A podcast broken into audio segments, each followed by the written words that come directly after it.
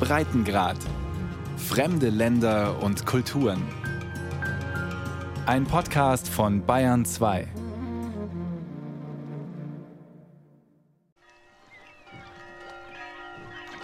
Im Hafen von Katapola auf der Insel Amorgos. Die weißen Häuser mit den blau gestrichenen Fensterläden leuchten im Morgenlicht. Fischerboote schaukeln auf dem Wasser. Amorgos liegt etwa 30 Kilometer von Naxos entfernt im südlichen Ägäischen Meer. Ein Naturparadies mit nur 2000 Einwohnern. Doch allein hier sollen auf dem unberührten Bergrücken bald 73 Windräder stehen. So zeigt es der Plan der griechischen Energieregulierungsbehörde obwohl für den Energiebedarf der Inseln zwei Anlagen ausreichen würden. Vor einem der Boote begrüßen sich Elena Bees und Akis Papasarantis. Sie sind Teil einer Bürgerbewegung, die sich gegen den massiven Ausbau der Windenergie wehrt. Und sie wollen uns mit auf die Insel nehmen. Griechin Elena Bees ist in Deutschland aufgewachsen und hat danach lange auf Amorgos gelebt. Also wenn man sich diese Karte von der Regulierungsbehörde anschaut, es ist unvorstellbar, wo sie überall welche planen. Also nicht nur bei bewohnten Inseln, aber auch unbewohnte, kleine, die sehr bergig sind, wo es überhaupt kein Flachland gibt. Die müssen komplett auch platt gemacht werden. Das heißt, es wird keine EGs mehr geben. Es wird keine mehr geben. Etwas, was wirklich seit Jahrtausenden erhalten geblieben ist, wird innerhalb von fünf bis zehn Jahren kaputt gemacht sein und zwar für immer. Man kann Berge, die abgetragen werden, nicht wieder das kann man nicht wieder gut machen. Akis Papasarantis nickt. Er ist Skipper und kennt die Inselwelt seit Jahrzehnten. Über 3000 Inseln gibt es im Ägäischen Meer. Viele Bewohner wissen nicht, was die Regierung vorhat. Das wollen Akis und Elena ändern.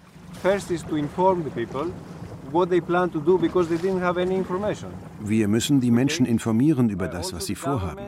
Sie haben keine Ahnung. Und die Regierung gibt ihnen auch nicht das Recht, über ihre Insel zu entscheiden. Das ist ein sehr großes Problem. Für Amorgos bedeutet das, dass die Schönheit der Insel komplett zerstört wird. Sie müssen große Straßen bauen, damit die Laster mit dem Baumaterial aneinander vorbeikommen. Und dann müssen die Berge flach gemacht werden. 3000 bis 5000 Quadratmeter Fläche brauchen sie für jedes einzelne Windrad. Die geplanten Anlagen sind riesig. Bis zu 200 Meter hohe Windräder sollen auf den felsigen ägäischen Inseln und auf den Bergkämmen im Festland stehen, die meisten in Naturschutzgebieten. Die griechische Regierung will den Ausbau vorantreiben und hat während des Lockdowns ein Gesetz geändert. Dadurch können Windkraftwerke wesentlich schneller und ohne komplizierte Genehmigungsverfahren gebaut werden. Elena und Akis steigen in ein Boot. Sie wollen zu den kleinen Inseln Kinaros und Levitha, etwa eine Stunde entfernt von Amorgos. Auch dort sind große Windparks geplant. Die Einwohner wurden nicht gefragt. Die zuständige griechische Behörde hat die Inseln kurzerhand für unbewohnt erklärt. Auf Kinaros empfängt uns Irini Katsoturchi. Sie ist 75 Jahre alt und auf der Insel aufgewachsen. Seit ihr Mann tot ist, lebt sie als einzige Bewohnerin auf Kinaros. Die Hütte liegt direkt am Anlegesteg. Vor ein paar Jahren hat das griechische Energieunternehmen Unis Energy sie angerufen. Man sagte mir, ich soll selbst entscheiden, wo die Windräder aufgestellt werden sollen. Ich sagte, da drüben an der Ostseite, wo nichts ist. Ich wusste damals nicht, dass sie so viel Lärm machen. Nun sagen die, die werden hier hingestellt. Hier, von hier bis da oben. Irini Katsoturchi weist auf den Felsen direkt über ihrer Hütte.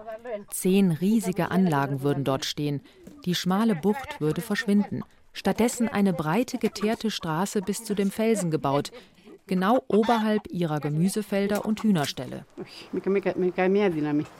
Wenn ich hier weggehen würde, würden alle meine Tiere sterben. Ich will aber nicht weg. Auf gar keinen Fall. Ich habe gesehen, was auf anderen Inseln passiert ist. Ich habe gesehen, wie die Insel Agios Georgios jetzt aussieht. Und ich bin fast verrückt geworden. Diese tatsächlich unbewohnte Insel ist etwa eine Stunde von Piräus entfernt und bereits zum Windpark umgebaut. Elena Bees. Eine Insel, die komplett kaputt gemacht worden ist. Es ist ein einziger Windpark. Es gibt kein Leben mehr dort. Es gibt keine Vögel mehr dort. Es gibt natürlich keine Menschen, die dort leben. Es war eh eine unbewohnte Insel, aber es war eine sehr schöne Insel. Und da stehen einfach nur Windkraftanlagen. Es ist eine Industriezone geworden. Auch auf anderen Inseln lässt sich das Ausmaß der Zerstörung sehen. Auf der Halbinsel Evia zum Beispiel, die vor Athen liegt. Dort werden gerade riesige Windparks errichtet, unter anderem vom deutschen Unternehmen Enercon. Kleinere, bereits bestehende Anlagen werden nicht mehr gewartet und rosten vor sich hin. Es ist eine Müllhalde, eine riesige Müllhalde. Diese gruseligen, kaputten Windparks mit diesen kaputten Geräten, bei denen man sagen muss, sie sind immer noch um die Hälfte kleiner als die, die jetzt in Griechenland vorgesehen sind. Statt dass man sie ersetzt oder wartet oder überhaupt von Anfang an besser platziert hätte, werden jetzt neue und neue und neue Windparks in Nevia gebaut. Der gewonnene Strom aus den geplanten Anlagen soll über Unterwasserkabel aufs Festland geleitet und verteilt werden. Von dort gelangt er dann auch in internationale Stromnetze. Derzeit erzeugt Griechenland 10 Gigawatt Strom aus erneuerbaren Energien. Um die Klimaziele 2030 zu erreichen, müssen es 19 sein. Wenn alle geplanten Windkraftanlagen realisiert würden, wären es 70 Gigawatt. Viel mehr als benötigt. Warum diese Masse an Anlagen? Die Regierung will sich dazu nicht äußern. Eine Anfrage bleibt unbeantwortet. Eine halbe Stunde mit dem Boot von Kinaros entfernt liegt die Felseninsel Levitha. Hier wohnt die Familie Cambossos. Vor 200 Jahren kamen ihre Vorfahren hierher. Sie haben das Land fruchtbar gemacht, Kartoffeln gepflanzt, Zwiebeln gesetzt. Hinter Steinmauern liegt ein kleines Anwesen mit Innenhof und Feigenbaum. In der Küche bereitet Irini Cambossus das Mittagessen zu. Sie betreibt eine kleine Taverne für die Segelboote, die hin und wieder anlegen. Heute gibt es geschmortes Gemüse und Ziegenleber. Ich bin 73 Jahre alt. Wenn Sie die Windräder aufbauen, werden Sie nicht mir etwas antun. Sie werden diese Insel zerstören. Das, was Sie jetzt hier sehen, werden Sie nicht wiedersehen können. Hier wird alles tot sein, ein Grab. Im Sommer leben zwölf Menschen auf Levitha. Irini Camposus hat vier Kinder und sieben Enkelkinder. Die müssen während des Jahres auf der Insel Patmos zur Schule gehen. Irini und ihre beiden Söhne bleiben zurück und kümmern sich um die Landwirtschaft und die Schafe und Ziegen. Wenn wirklich bald 30 Windkraftanlagen auf den zerklüfteten Felsen stehen, wird das Leben hier für sie nicht mehr möglich sein. Auch der fast ausgestorbene Eleonorenfalke wird hier nicht mehr nisten, die seltene Mönchsrobbe in den kleinen Buchten der Insel keinen Schutz mehr suchen. Familie Cambossos erzeugt schon jetzt teilweise ihren eigenen Strom. Auf dem Dach sind einige Solarzellen. Im Garten dreht sich ein kleines Windrad. Sohn Manolis Cambossos.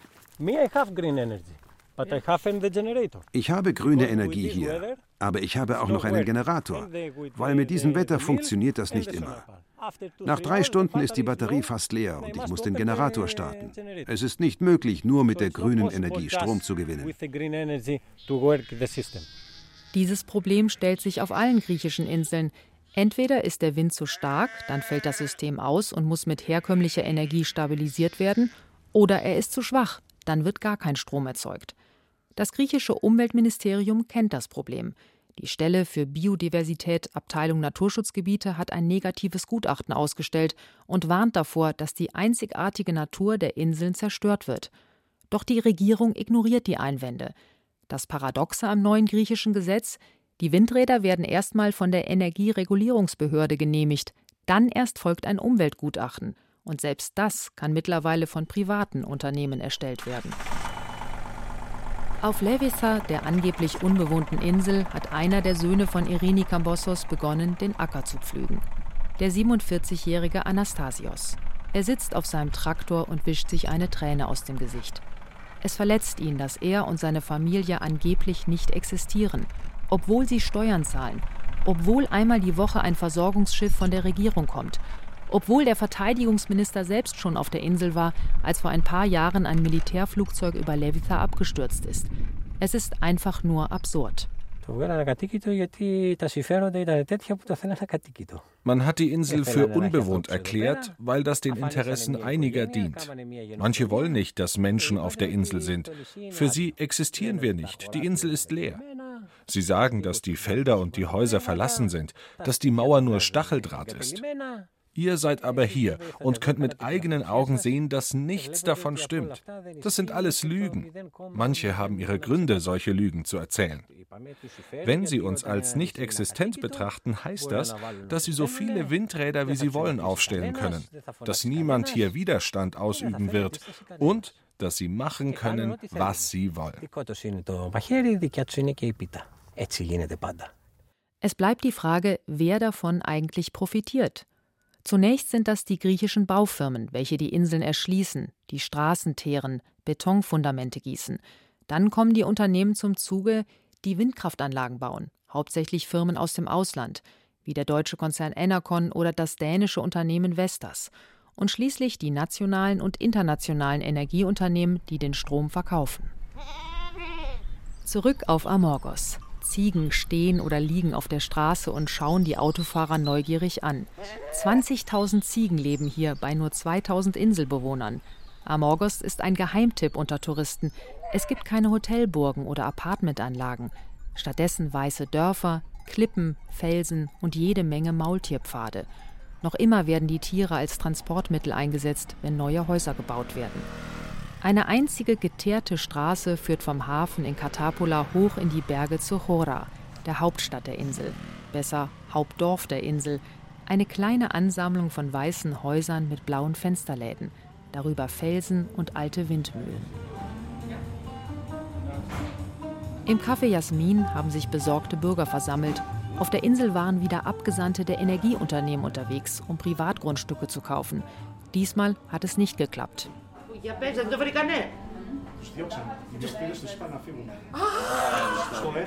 Die Grundstücksbesitzer haben sie weggeschickt. Sie haben ihnen gesagt, sie sollen weggehen.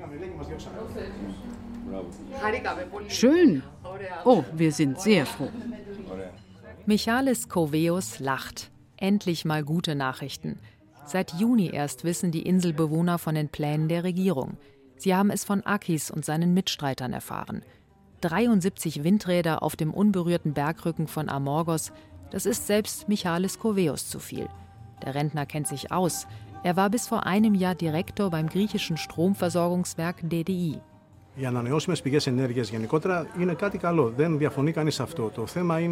Erneuerbare Energiequellen sind generell etwas Gutes. Niemand sagt was dagegen.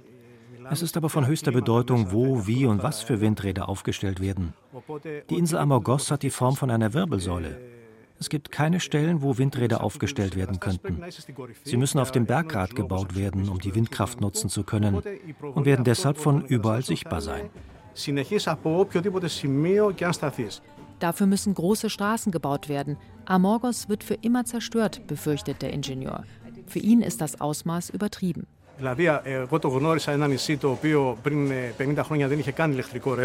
Die Insel hatte vor 50 Jahren noch gar keinen Strom. Und plötzlich verwandelt sie sich in ein Kraftwerk. Obwohl ich ein Technikfreund bin und so einem Projekt eigentlich zustimmen sollte, sind die Ausmaße dieses Vorhabens so riesig, so extrem, so gigantisch, weswegen ich absolut dagegen bin. Die Stadträtin Elaftheria Psychoiou stimmt ihm zu. Auch sie ist nicht grundsätzlich gegen Windkraft, sie will aber die Autonomie der Insel bewahren.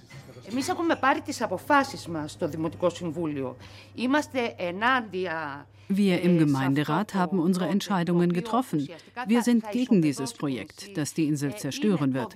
Wir möchten unseren ökologischen Fußabdruck reduzieren und auf unserer Insel nur grüne Energie verbrauchen. Schon jetzt sind auf einigen Dächern Amorgos Solarzellen zu sehen. Maximal zwei Windräder könnten den gesamten Strombedarf der Insel decken. Warum also 73, die sich über die Insel reihen? Das versteht keiner auf Amorgos. Elaftheria gibt sich kämpferisch.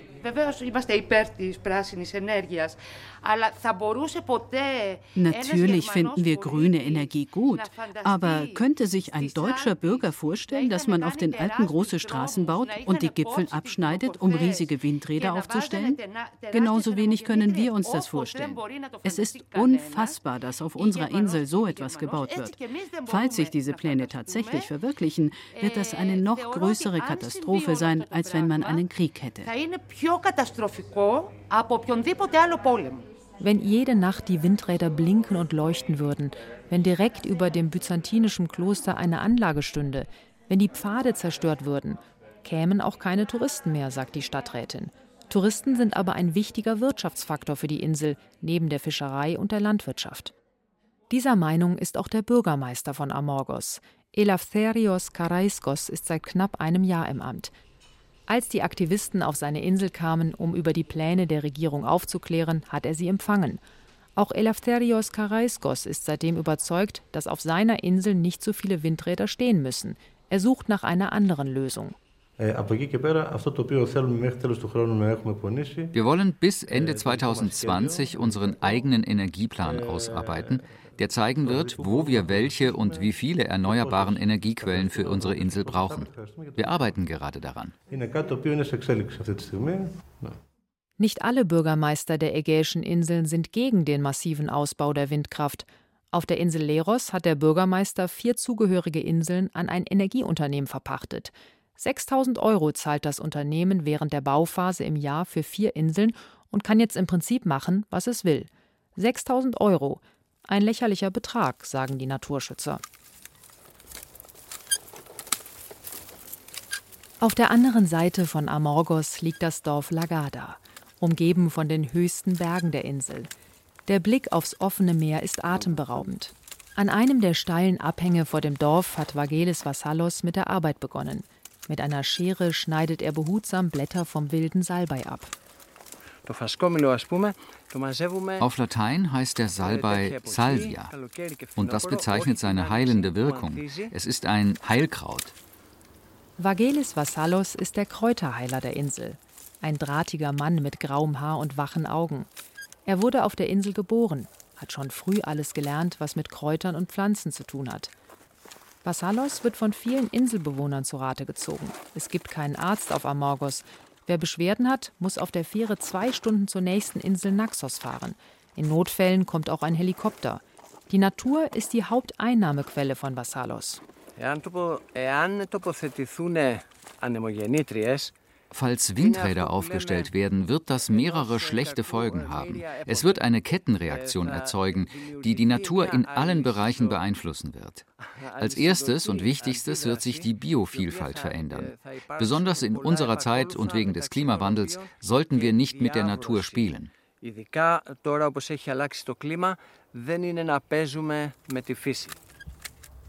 Der Kräuterheiler weist auf die Berge über sich, ein großer Teil von Amorgos ist Naturschutzgebiet. Insgesamt sind 70 Prozent der griechischen Inseln geschützt, zumindest auf den Papieren. Sie zählen zu den sogenannten Natura 2000 Gebieten in Europa. Die Europäische Union will damit gefährdete Tier- und Pflanzenarten schützen. Das Problem ist nur, dass jedes Land selber dafür sorgen muss, dass die Maßnahmen umgesetzt werden. Griechenland hat das nie gemacht. Aktivist Akis Papasarantis. Die Inseln werden aktuell uh, nicht geschützt. Uh, Natura 2000 ist so etwas wie ein weiches Gesetz. Es existiert, aber die Regierung tut nichts, um den Schutz wirklich durchzusetzen. Mehrmals hat die EU-Kommission Griechenland schon aufgefordert, die Natura 2000 Gebiete zu schützen. Ohne Erfolg. Jetzt läuft eine Klage gegen das Land vor dem Europäischen Gerichtshof bislang ohne Ergebnis. In seinem Labor wirft Vassalos die Kräuter in einen großen Stahltank. Der wird eingehängt und läuft in die Destillationsmaschine. Duftwasser und ätherische Öle stellt der 50-Jährige her. Fast 600 verschiedene Kräuter gibt es auf der Insel, darunter Arten, die einzigartig sind. One of them diese Pflanze wächst nur auf Amorgos. Der lateinische Name ist Helichrysum amorginum und sie wächst auf der Südseite der Insel, sehr nahe bei den steilen Klippen des Klosters. Sie wirkt sehr gut bei Nierenerkrankungen. Die Leute hier nutzen sie zum Beispiel bei Nierensteinen. Klar, die Pflanze wächst ja auch auf Steinen. Ob der Kräuterheiler in Zukunft noch alle ätherischen Öle und Duftwasser herstellen kann, ist fraglich. Die Windkraftanlagen könnten seine Lebensgrundlage zerstören.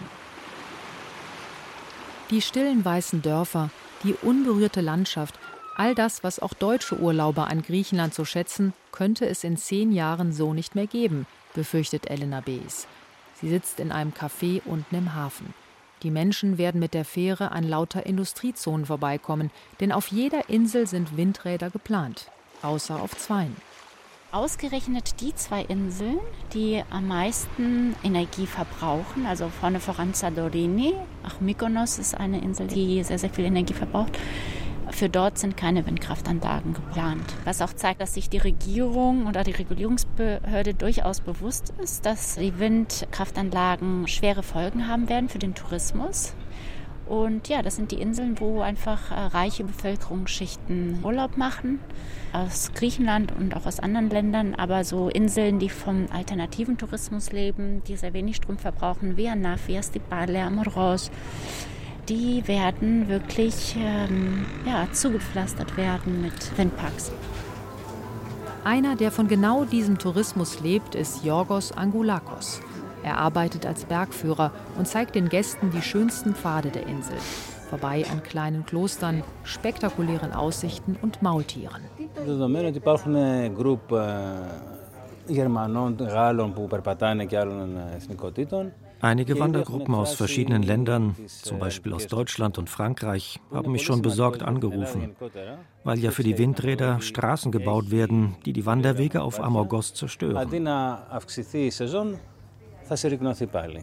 Natürlich ist auch Jorgos für den Klimaschutz, genauso wie die anderen Inselbewohner. Er lehnt die erneuerbaren Energien nicht ab. Aber muss man deswegen die Naturschutzgebiete kaputt machen? Es ist der gleiche Konflikt, der auch in Deutschland schwelt wo Naturschützer und Klimaschützer regelmäßig aneinandergeraten.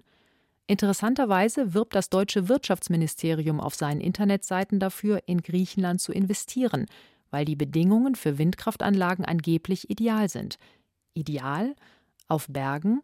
In Naturschutzgebieten? Ideal für wen? Vor den Aktivisten liegt noch ein weiter Weg. Sie wollen weitermachen, aufklären und den Bau der riesigen Anlagen verhindern. Es ist ein Kampf gegen scheinbar übermächtige Gegner. Die Regierung will die Windenergie um jeden Preis ausbauen. Ausländische Investoren können viel Geld in Griechenland verdienen und der Strombedarf Europas ist groß. Warum nicht den Strom aus Griechenland importieren, wenn man hierzulande nur noch unter starken Auflagen Windräder bauen darf? Die EU will bis 2030 eine Billion Euro ausgeben, um den Ausbau erneuerbarer Energien zu fördern. Doch um welchen Preis? Welche Rolle spielt der Naturschutz? Und darf deswegen die einzigartige Landschaft der Ägäis untergehen? Akis Papasarantis schüttelt den Kopf. Wenn sie das alles zerstören, für was sollen eigentlich noch die Touristen kommen? Um rote Lichter in der Nacht zu sehen? Es ist ein Desaster. Und es hat auch Auswirkungen auf die Landwirtschaft. Die Bienen sind betroffen. Das Land verliert an Wert. So hat es auf verschiedenen Ebenen Auswirkungen auf die lokale Wirtschaft und verändert alles. Also uh,